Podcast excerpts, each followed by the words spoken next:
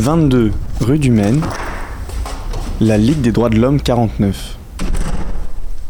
Bonjour, je suis Catherine Jamil, présidente de la section de la Ligue des droits de l'homme d'Angers Maine-et-Loire. Alors la Ligue des droits de l'homme, c'est une association généraliste qui euh, œuvre pour la défense des droits, des droits humains, qui couvre différents chantiers. L'actualité en ce moment qui, qui nous occupe beaucoup, c'est celui des états généraux des migrations l'accompagnement des migrants et, et, comment dire toutes les actions qu'on peut mener envers euh, l'État, les préfectures, le département, les mairies pour offrir un meilleur accueil aux migrants. On travaille euh, souvent avec d'autres associations euh, selon les thématiques.